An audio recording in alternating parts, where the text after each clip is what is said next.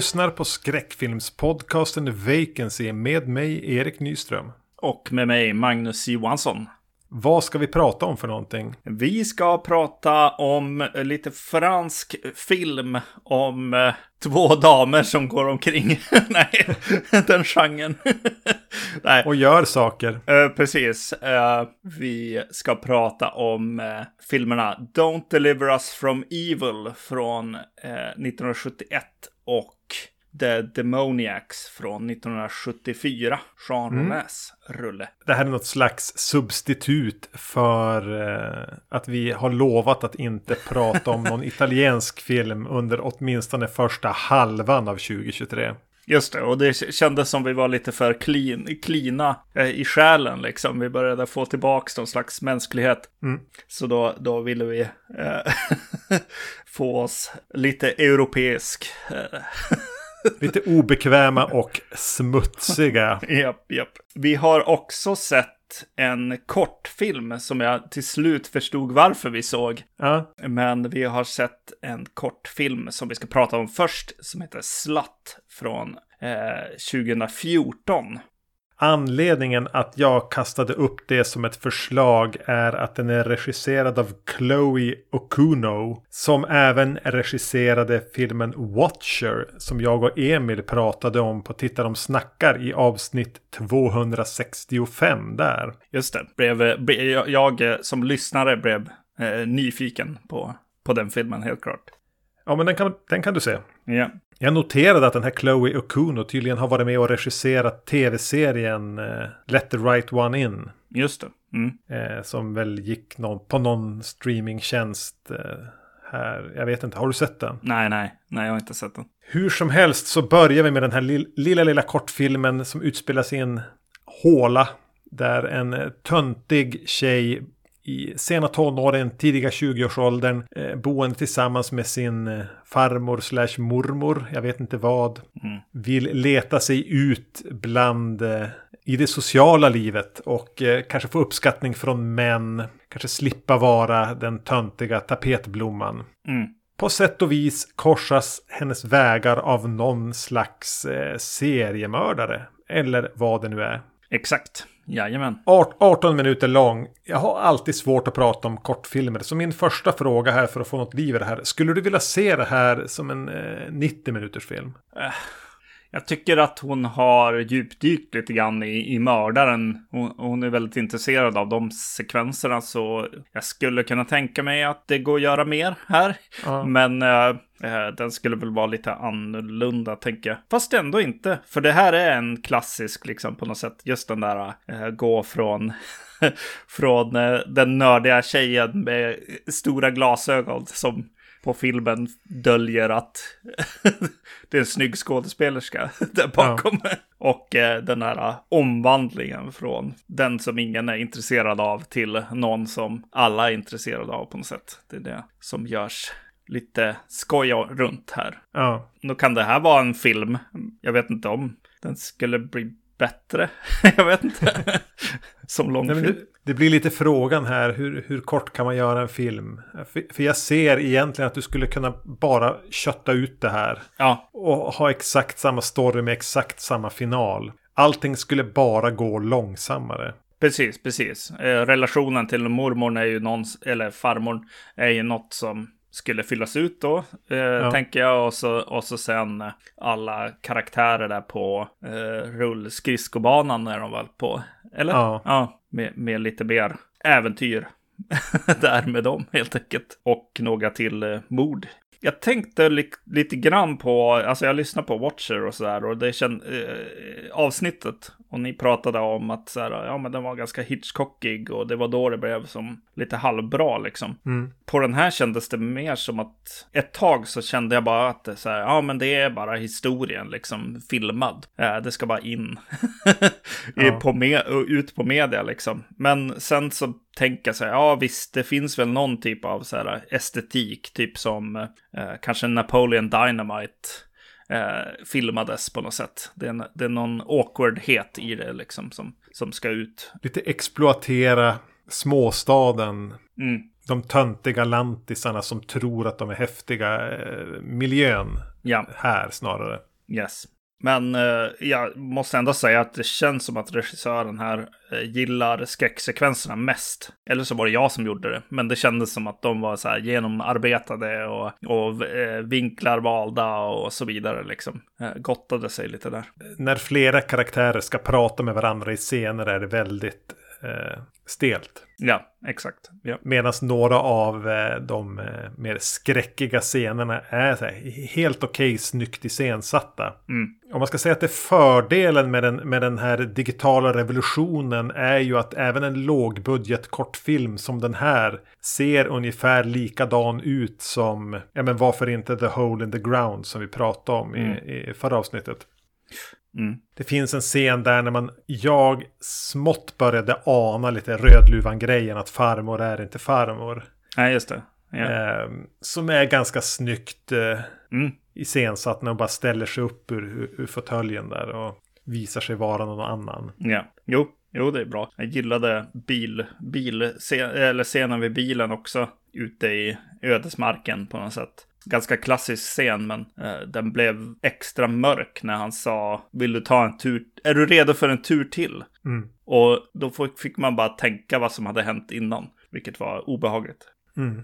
Mm. Jag vet inte om vi ska uppehålla oss så hemskt länge vid en kortfilm. Nej, nej, Den här finns på YouTube som sagt var eh, sanktionerad förmodar jag av distributionsbolaget som lägger ut sånt här för att eh, av någon anledning. ja precis, ja. Den är helt okej. Ja, ja det är den. Några som inte beter sig helt okej. ja, exakt. Uh, yes. det är kvinnorna i Don't Deliver Us From Evil. Mm. Regi och manus Joel Seria. Joel Seria. Har egentligen bara gjort den här som tangerar skräckfilm. Mm. Verkar ha roat sig med komedier och verkar faktiskt vara mer eller mindre igång fortfarande. Eller åtminstone så sent som för några år sedan. Även om man är över 80. Mm. Handlar om två tonårstjejer som går på en eh, internatskola men firar sommarlov hemma hos den ena av dem vars föräldrar åker iväg. De har eh, en väldigt tajt vänskapsrelation. De förenas kanske framförallt i ett förakt för alla andra människor. Internatskolan de går på drivs av nunnor. De verkar ha eh, tycka att allt med, med organiserad kristendom är ganska töntigt. Se ner på det. Mm. Vi får följa lite grann vad som händer dem under sommaren. Där de kanske hellre väljer att flörta med, med djävulen än med, med Jesus så att säga. Mm. Tydligen var den här vagt inspirerad av eh, ett mord som skedde på f- eh, 50-talet där två unga tonårstjejer slog ihjäl den enes mamma. Ja. Samma historia som eh, senare kom att filmatiseras som Heavenly Creatures av eh, Peter Jackson. Mm. Ja. Men den är ganska vagt inspirerad där. Ja, men precis. Jag tycker att det syns även i filmen. Men jag, jag såg lite extra material och eh, han regissören tog i ganska mycket från sitt eget eh, barn, ja, barndom eller ungdom. Där han hade gått i någon sån här skola som kändes mer som ett fängelse liksom för han och så, så vidare. Eh, lite mer utåtagerande liksom från hans sida också. Så att det var, det, det var även lite fantasier kring kanske att komma bort från det på något sätt här som, mm. som fanns. Had- Hade du sett den här tidigare? Hade du någon relation till den? Nej, egentligen har jag inte, nej, jag har inte sett den tidigare. Eh, men den har eh, stått i hyllan väldigt, väldigt länge. Så länge att du hann uppgradera format och skicka DVDn till mig så jag kunde se den.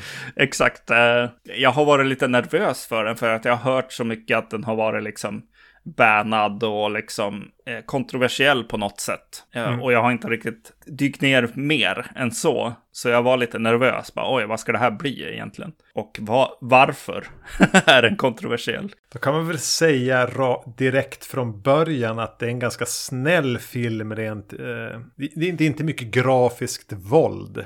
Det är Nej. inte en massa grafiskt sex eller någonting. Nej. Utan det är definitivt en film som, som håller sig till 85% i genren som nog skulle kallas drama. Ja.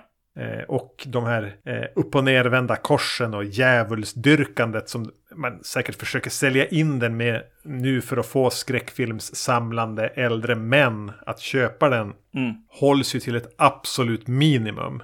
Ja, precis. Exakt. Den, är, den, är, den har mer, mer att göra med Call Me By Your Name än Ja. eh, Texas Chainsaw Massacre. yes, eh, absolut. Ja, här hopp, hoppar vi ju in eh, i deras skola, deras miljö. Vi får möta Anne, som väl är egentligen, ja men den första av, av de här eh, tjejerna som vi får, får träffa. Den mörkhåriga va? Ja, precis, exakt. Ja, det börjar ganska, ganska direkt. Hon, hon ska gå och lägga sig liksom och, och eh, ser, ser en kvinna i siluett bakom ett skynke och tittar på, på henne, klä av sig och så. Eh, intresserad av det.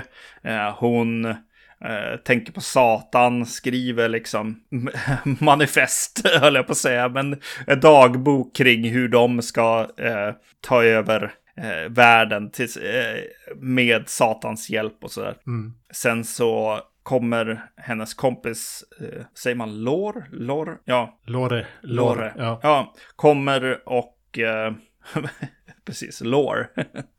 på engelska.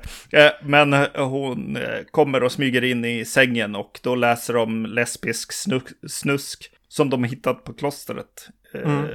i, eller på skolan där menar jag. Ja, någonstans. Japp.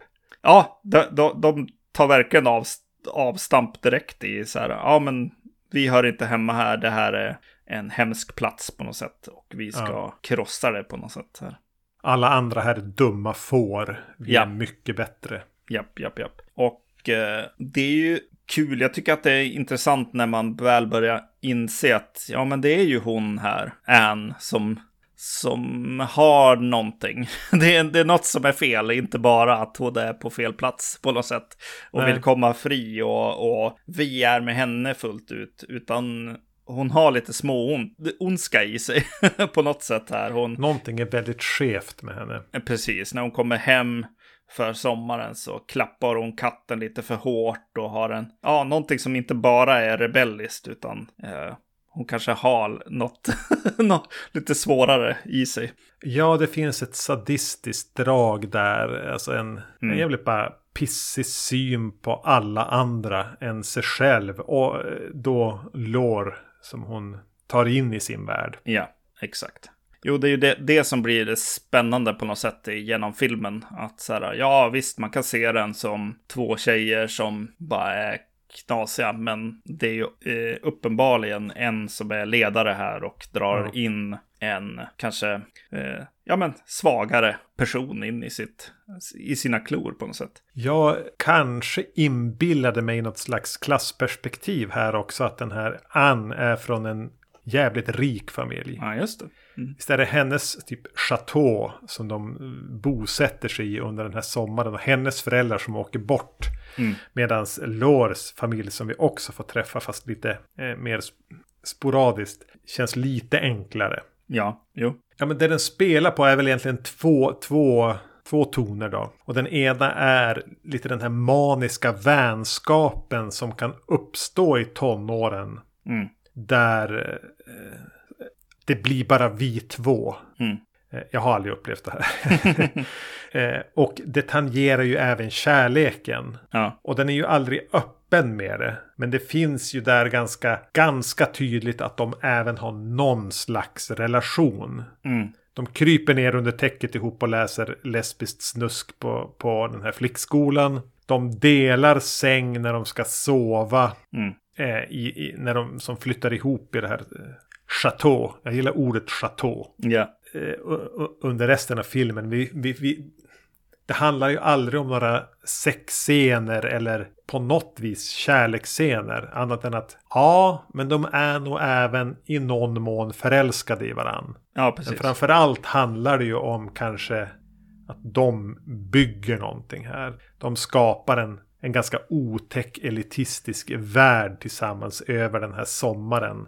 Mm. På något vis med Satan som alibi. Ja, definitivt. Ja, men jag, jag, jag, jag är en, en igen att än en gång så följer vi liksom Anne här och vi får se hennes syn på världen ibland till och med. Mm. Hon, hon liksom fantiserar i kyrkan och ser prästen som naken och domedagsskrikande liksom. Mm. Eh, en klumpeduns också. Han ramlar ihop i hennes fantasi liksom när han står ja. och predikar. Ja men det är ju spännande och vad heter det, eh, eh, kanske det som utmanar på något sätt ändå i filmen, tycker jag. När man ja, men den tvingar en in i hennes värld liksom. Mm. Uh, och det, det, det finns ingen annan man kan börja liksom uh, följa med på något sätt. Och, och sen när hon gör mer och mer hemska saker liksom, eller, eller de gör det, börjar döda, döda någon, ja men byfånen eller vad man ska kalla han liksom, på något ja. sätt. Det, hans eh, få, fågel mm. med förgiftar och, och sen ännu mer.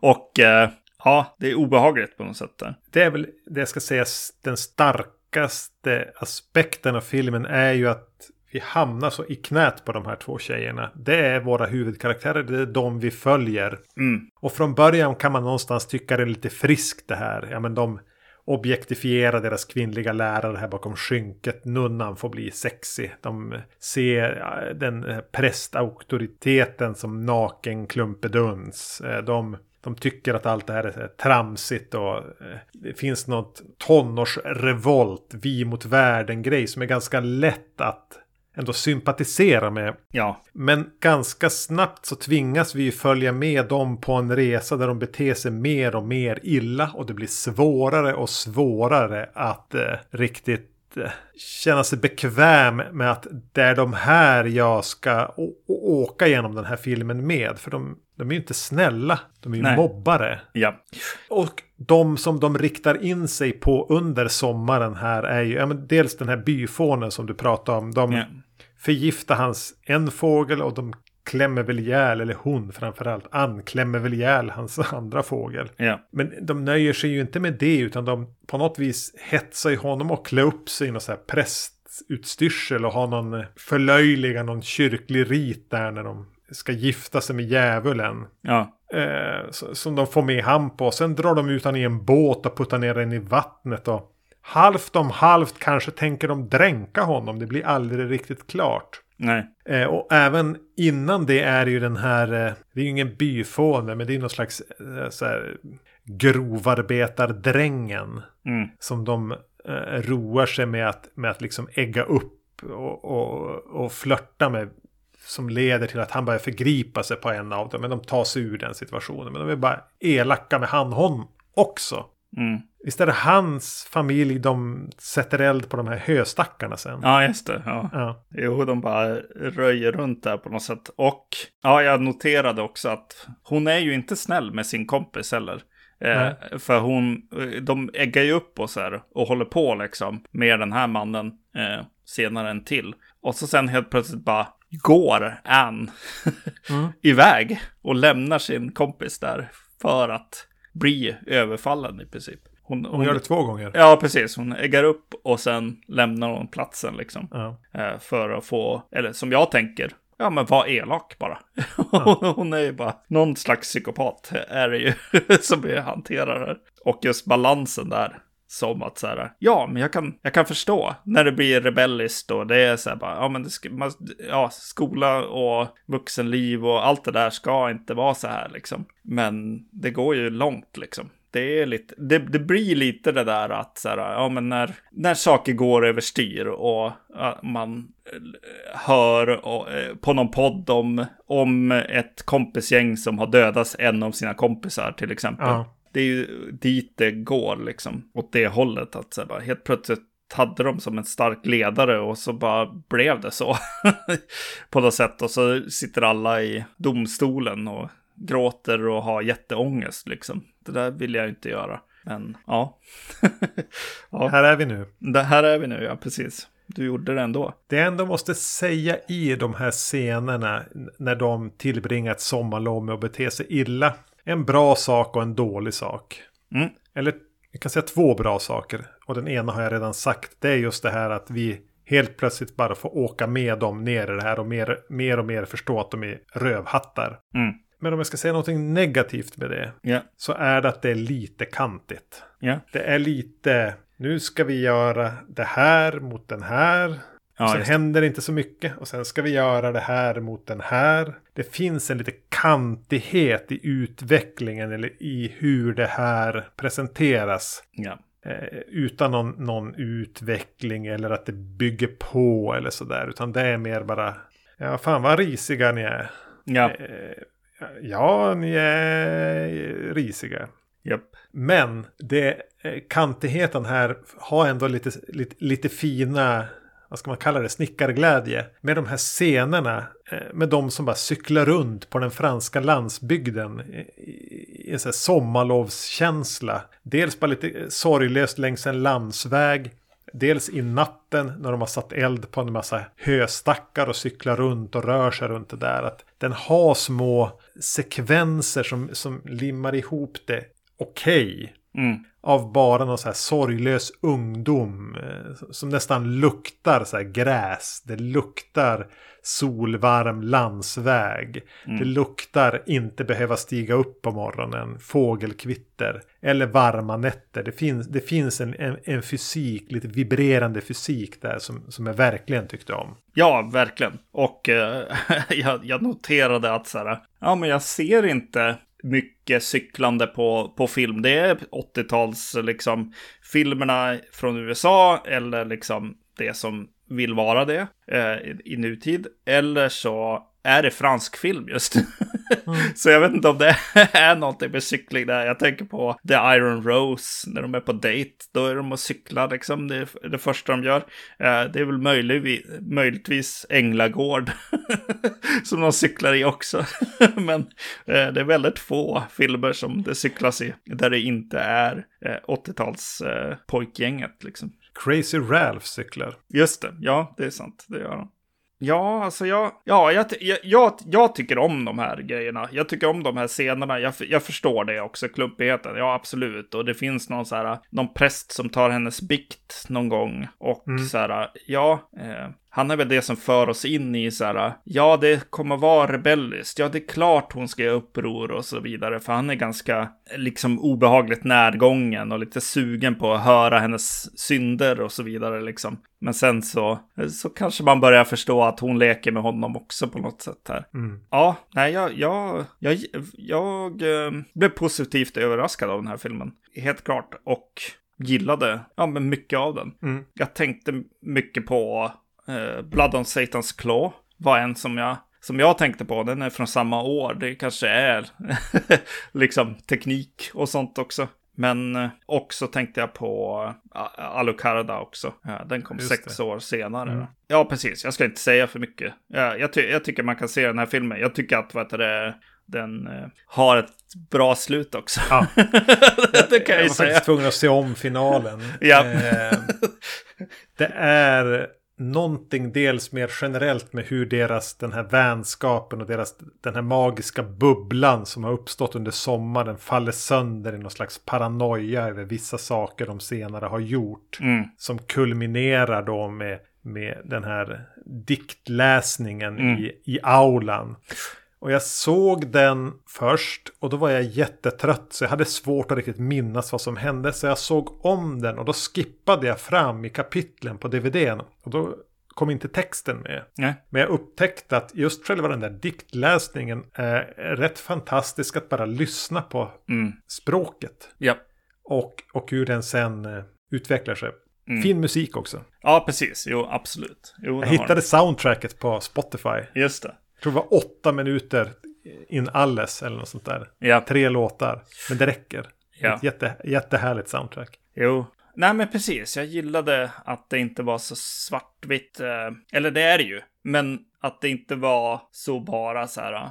Ja, två busiga tjejer på något sätt. Det fanns mer där. Eh, att hämta på något sätt. Och, och följa med i och se att så här, bara, ja, okej, här är, här är en ganska jobbig relation som, som de har kommit in i. Och ja, nu när du pratar om det också, att så här, klasskillnaden, ja, det är ju ett, ett av stegen till att det händer sånt här. Eh, Den, ja, nej, alltså jag, jag gillar den här filmen. Ja, jo, den, den hittade sig som in till slut. Eh, den har växt lite grann i mitt eh, medvetande från det att jag såg den också. Att ja, men den här kommer jag att se om. Mm. Eh, den är ju, ja men, ja precis. Ja, det är mycket om vad som händer och scener på scener. Ja, precis. Ja, men det, är, det är väl det som är, är, är lite så här, hantverket kanske inte är så bra och eh, vad heter det, ihopsyningen av det liksom. Från Nej. scen till scen. Den är väl inte Call Me By Your Name. Där.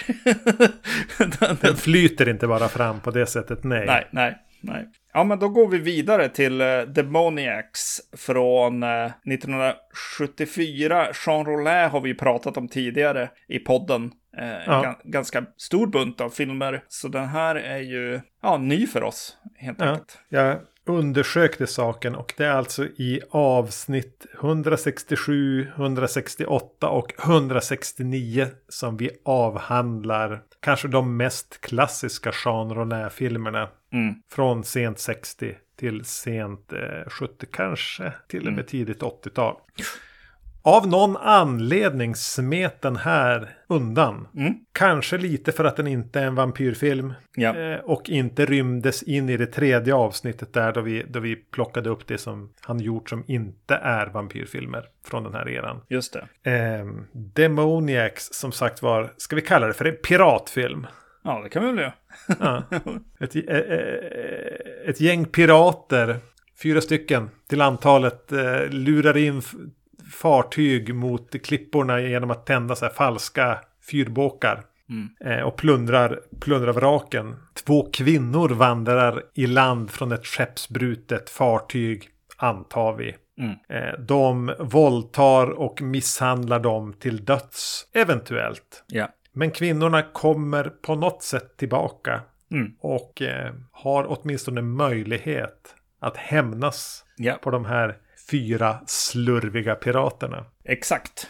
Uh, och jag, uh, alltså, jag hade ett minne av Jean Rollins filmer uh, som något jag tyckte om. Jag tycker, tycker att han har den här härliga, alltså en visuell stil som är, är fantastisk att titta på. Och man, mm. Han är väldigt inspirerande ska jag säga också. Jag skulle vilja sätta upp kameror med, med någon, någon slags liksom asymmetri och ha folk som går igenom en dimma liksom. Jag, jag, ska, jag vill göra det också. Ja. Så att han är väldigt inspirerande. Jag har liksom på senare tid återsett liksom The Iron Rose. Mm. Som väl egentligen är ett, en av hans liksom lite mer så här, ja den här kan nog alla se. filmer. Så jag blev lite förvånad faktiskt när det blev så väldigt grovt så tidigt. Eh, våldtäkterna här liksom och mm. hur jävla ondsint filmen kändes. Att bara, okej, okay, vi plockar i land eh, alla skatter, eh, inklusive liksom unga kvinnor. Eh, mm. Som vi var. De är våra nu. Ja, precis. Ja, mycket, mycket mörk film på något sätt här. Ja, visuellt även. Eh, ja, under ja, den här inledningssekvensen så är det verkligen den här eh, bäckmörkret med ganska hårt ljussatta karaktärer som lyser i mörkret. Mm. Eh, I, I färgglada kläder. Ja, men den är, jag har inte sett Jean Rollin-film sen vi pratade om det. Det här började ju vara kanske fem år sedan. Ja. Och han har ju sin stil som är lite svår att beskriva. Mm. Som är till viss del exploitation. Till viss del någon slags poetisk arthouse. Kanske känns det som stumfilmer där de ibland bara struntar i det och pratar. Mm. Här är ljudkulissen typ en storm nästan hela tiden känns det som. Vinande, vinande vind och kanske någon åskknall i bakgrunden. Mm. Och naturligtvis, naturligtvis så utspelas majoriteten av filmen på en stenig strand. Ja, exakt.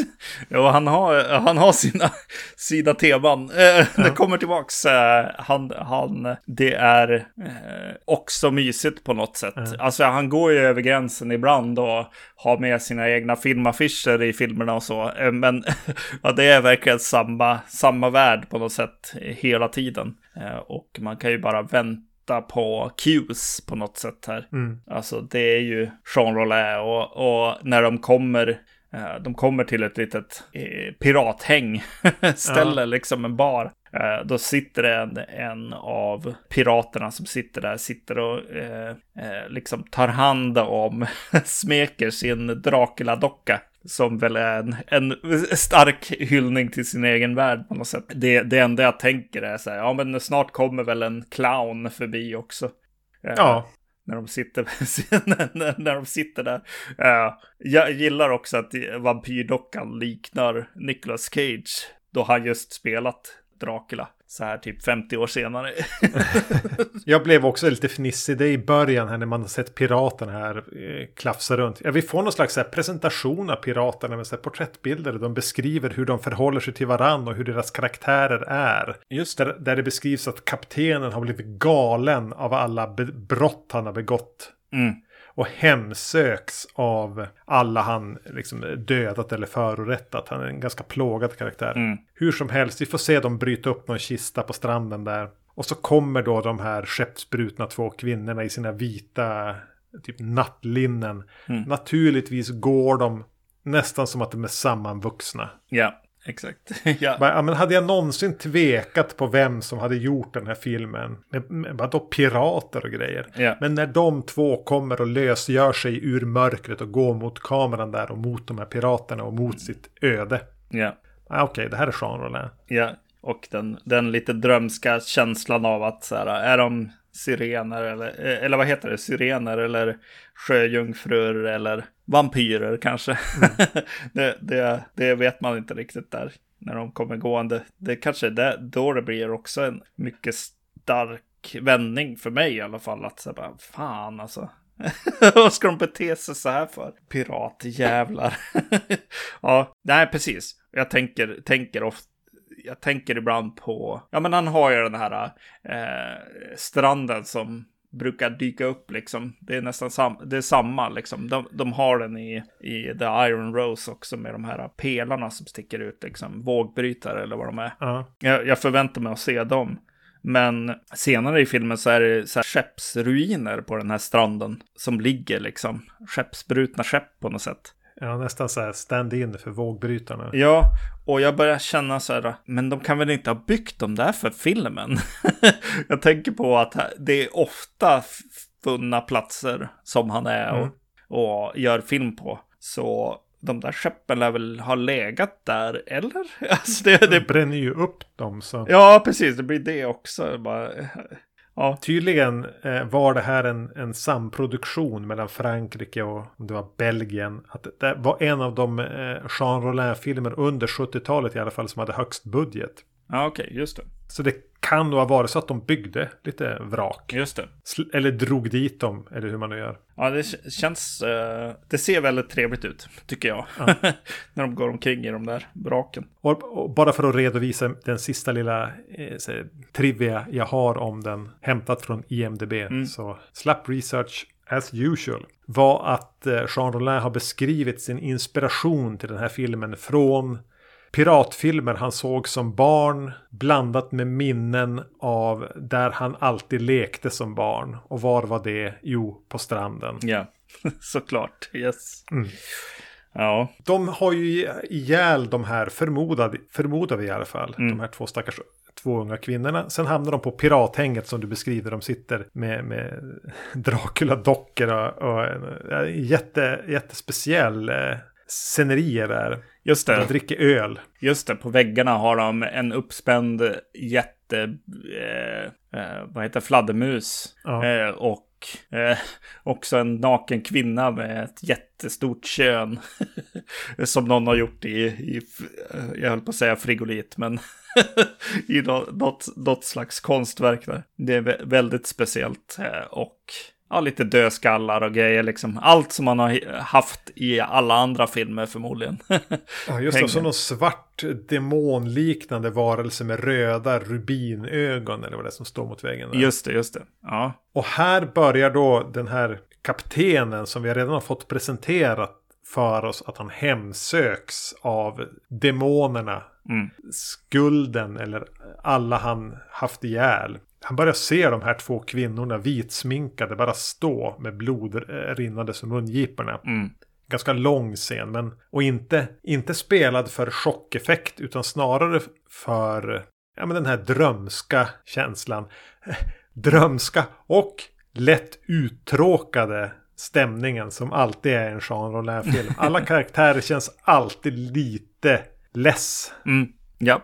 Eh, men det bidrar på något vis till, den här, till hans poesi. Ja. Jag tycker det är jättehäftigt. Jag har inte sett det här i en av hans filmer tidigare. Folk ser saker som inte är där. Nej, precis. Ja. Ja, väldigt trevligt åt, åt eh, han, han, han som sakta bara blir mer och mer vansinnig. eh, På, i- och folk stör sig mer och mer på att han gastar runt och skriker om vålnader. Och Ja. Det finns någon klärvoajant kvinna där som eh, kanske äger stället. Ja. Som, som börjar pra, prata profetiskt om, om vad de har gjort och, och hur deras öde ska gå till mötes. Mm.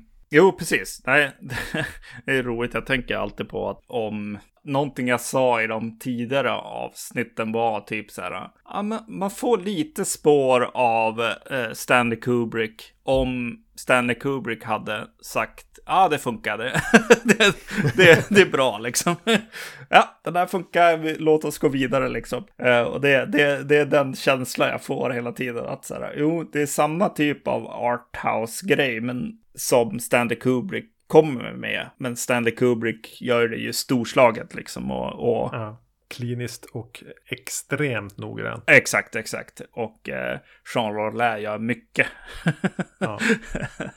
Men Jag bara roade mig med att kika igenom hans eh, portfolio, eller vad man ska säga. Och helvete vad porr han gjorde på 70-talet och 80-talet. Ja. Det var väl det han gjorde från kanske efter den här och framåt. Så verkar han mest ha gjort det. mm, Och sen har han gjort någon film. Och så gör han porr och så gör han en Night of the Hunter eller någonting. Alltså de, de här, en del av, av de här som gjorde liksom arthouse eller liksom, ja, jag kommer inte på exemplet. Men det här är ett avsnitt som jag tänkt på lite grann att så här, de får för sig på äldre dagar att göra det igen. Och, och Jean Rollin är definitivt en sån. Eh, han gjorde film på eh, 2000-talet, tror jag. Ja, jag Ja. kikade också på det. Ja. Det verkar vara samma sak. Exakt, så, så eh, nu kommer jag inte på eh, andra, men det finns andra där ute som också har gjort den här Ken vändningen. Russell. ja, ja, precis. Att det finns någon slags liksom nästan så här, oj, de här är stora igen. Jag borde göra mer film. Mm. alltså nästan som, som eh, Måste se mer av de där eh, Rollin-filmerna. det är nästan som hur Ridley Scott håller på att göra uppföljare på allting som han gjorde på 70-talet. Just nu. Lips of Blood 2. exakt, exakt. Nej, vi får, eh, vi får kanske djupdyka där någon gång. Absolut. Yes. Jag är eh, otroligt sugen. Mm. Eh, jag tycker om sekvensen när de återvänder till de här vraken på stranden. Det är typ en, en skeppskyrkogård. Piraterna får dit för att Mm. där är de här kvinnorna. Ja, Jag, jag var så övertygad om att de var döda. ja, ja, jag med. Och det kanske de är. Mm. Eh, de är som, det är lika mycket det som de inte är det. För det blir som en till liknande scen när de håller på att jaga dem och tumlar runt där i, i, i um, väderbitna skeppsvrak och bara eh, försöka röka ut dem genom att sätta eld på dem. Och tjejerna här handlar handgemäng med den kvinnliga eh, piraten. Jag hörde du på att jag höll på att säga vampyren? eh, Mm. Och eh, redan här har det som såtts ett frö om de här ruinerna. För där är han. Mm. Där är det någon. Just det, ja. Eh, och, och den mytosen som byggs upp. Men gå inte till ruinerna. Nej. Eh, och förbannelsen som finns över den här byn. Mm. OSV. Det, det, det är jävligt kittlande. Mm. Och helt plötsligt då. Från eh, eh, brinnande visuellt vackra skeppsvrak i natten. Mm. Så snubblar ju de här. Kanske vålnader, kanske inte. Det är inte viktigt. Tjejerna in i ruinerna. Ja. Och möter clownen. Ja, clownen kommer. det är fantastiskt. jag bara hurrade i jag satt och såg på den. Eh, Det är också vad heter det, kul för att vi har sett den här clownen förut eh, i, eh, alltså hon som spelar clownen, är med i Requiem for a Vampire, är en av tjejerna i den. Mm. Hon är med i The Iron Rose som clownen, eh, mm. som bara är med i en liten scen. Eh, och hon är med i Lips of Blood också. Men ja, jag väldigt roligt att, att clownen dyker upp. Och eh, det är en jättesnygg bild för övrigt på, på en överväxt trapp som de leds, eh, kvinnorna leds av clownen med. Eh, där de har lagt kameran väldigt lågt och trappen ser ut att vara oändlig och aldrig gått, gått i på liksom tusen år. Det är väldigt snyggt. och här på något vis får de ju erbjudandet eller möjligheten att eh, men ni ska få hämnas på piraterna. Mm. Eh, tack vare han som bor i ruinerna. Först är det clownen och så är det någon skäggig man som är någon slags präst. Ja. Och så är det den tredje här som är ja, han i ruinerna. Mm. Eh, och de godtar ju på något vis erbjudandet. Vilket betyder att de måste ligga med den här mannen såklart. Det blir lite, yeah. lite mjuk, mjukporr. Yeah. Eh, och då får de veta att nu har ni till gryningen på er. Nu är ni jättestarka. Ju närmare gryningen ni kommer, liksom, så desto svagare kommer ni att bli. Men ni har natten på er. Nu kan ni ta hämnd på piraterna. Mm. Och man hinner liksom tänka, ja men nu blir det Kill Bill här. Ja. Nu ska de här fyra piraterna en efter en få vad de förtjänar på olika sätt. Ja. Men vad skönt att se en hämndfilm vända allting upp och ner. Och det här är en gammal film. Den här ja. är från 74. Mm. För det, den första de riktar in sig på är väl av anledningar. Men det blir den kvinnliga piraten. Mm. Och de använder sina så här The Force-krafter och kastar ner sig Madonna-statyetter på henne. Och hon hamnar under en och skadar foten. Mm. Men innan de hinner göra processen kort med henne så visar det sig att kommer clownen här stapplande och har blivit skadad av de här fulla piraterna. Mm. Och då släpper de allting annat. Ja. Men, äh, men skit i hämnden då. Ja, exakt. Vi tar hand om den som ändå visade oss någon slags medmänsklighet. Ja. Vi lägger hellre tid på det. Mm. Och ger upp hela hämnden. Ja. Invänta gryningen. Blir våldtagna igen. Japp. För att piraternas öde var ändå utstakat. Mm. Ja. Eh, jo. jo. I allt det här, i hur det porträtteras med clowner och eh, att det är fransk film från 70-talet. På något vis känns det som att varje karaktär kanske har en symbol. Jag tänkte jättemycket på en regissör som jag förmodligen har namedroppat flera gånger tidigare. Men jag glömmer bort det mellan varven. Som jag snöade in på ett tag som heter Jacques Rivette. Mm. Som är en eh, franska nya vågen regissör som var, ju var aktiv under 60, senare delen av 60-70-talet. Samtida med Rollin. Lite äldre men samtida. Mm. Och deras filmer är jättelika. Hans filmer känns mer som teaterproduktioner. Stora spretiga, jättemärkliga teaterproduktioner. Det här känns mer som exploitation. Men de har jättemycket med varandra att göra. Mm. Jätte, jättemycket. Just det. Alla hans filmer är otroligt långa också. Mm. Men här aldrig någonsin har kopplingen blivit så tydlig för mig. Jag kan eventuellt säga exakt samma sak i de här tidigare ja. de här avsnitten. Ja. Men Jacques Rivettes filmer, ja, jag blev så otroligt sugen på att återvända till dem. Just det. Mm. Eh, ja, vi kanske måste göra ett Jacques Rivette-avsnitt. Även om det inte är skräck så är det det är surrealism och det är eh, besläktat med Rollin. Så ja, Mm. vi får se. Mm. För att återknyta. Mm. Vad tycker du om den här mjuka hämnden? Alltså, ja. förlåt, inte förlåtelse utan bara prioritera annat Ja, precis. istället för någon slags blodshämnd. Ja. Jo. Ja, det är bra. Eh, ja, nej, jag tycker, jag tycker om det. Men jag tycker också att den är... Det är jävligt mörk film. det det Mm. blir ju det för att alltså vart de hamnar igen är bara en repetition av det som var det värsta med filmen på något sätt. Eh, och så sen är vi bara där liksom. Och eh, den här piratkaptenen eh, är väl den som får lämnas med någon slags ångest. Men sen då? liksom. Ja. Eh, Du gjorde det ändå, som vi sa tidigare i förra filmen. Eh, ja, du kan, du kan sitta där i vad heter det, courtroomet liksom och, och gråta, men du, du var där. du gjorde det där. Och eh, ja, eh, för mig blev den väldigt mörk Ja, men ja, jag vet inte riktigt om jag håller med. Nej, just det. Nej, det kanske inte var så.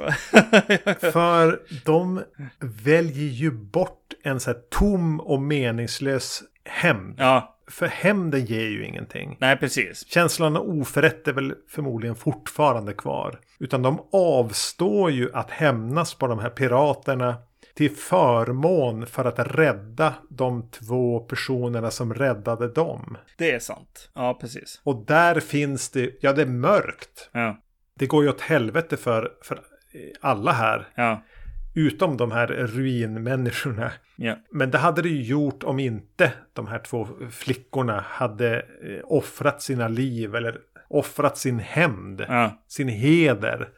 Och bara, ja men det är klart, det är bättre att vi hjälper er, ni är i nöd, vi kan hjälpa er nu, vi har den möjligheten. Vi väljer det före Just det. att, att slakta piraterna. Så där finns det ju kanske ett, en, peka ut en riktning som är något sån här hoppfull. Nej, det är sant. Ja, precis. Det är väl det, det är ofta med eh, hämndfilmer just. Att så här, ja, det man vill ha ut av en hämndfilm är ju inte fuck yeah.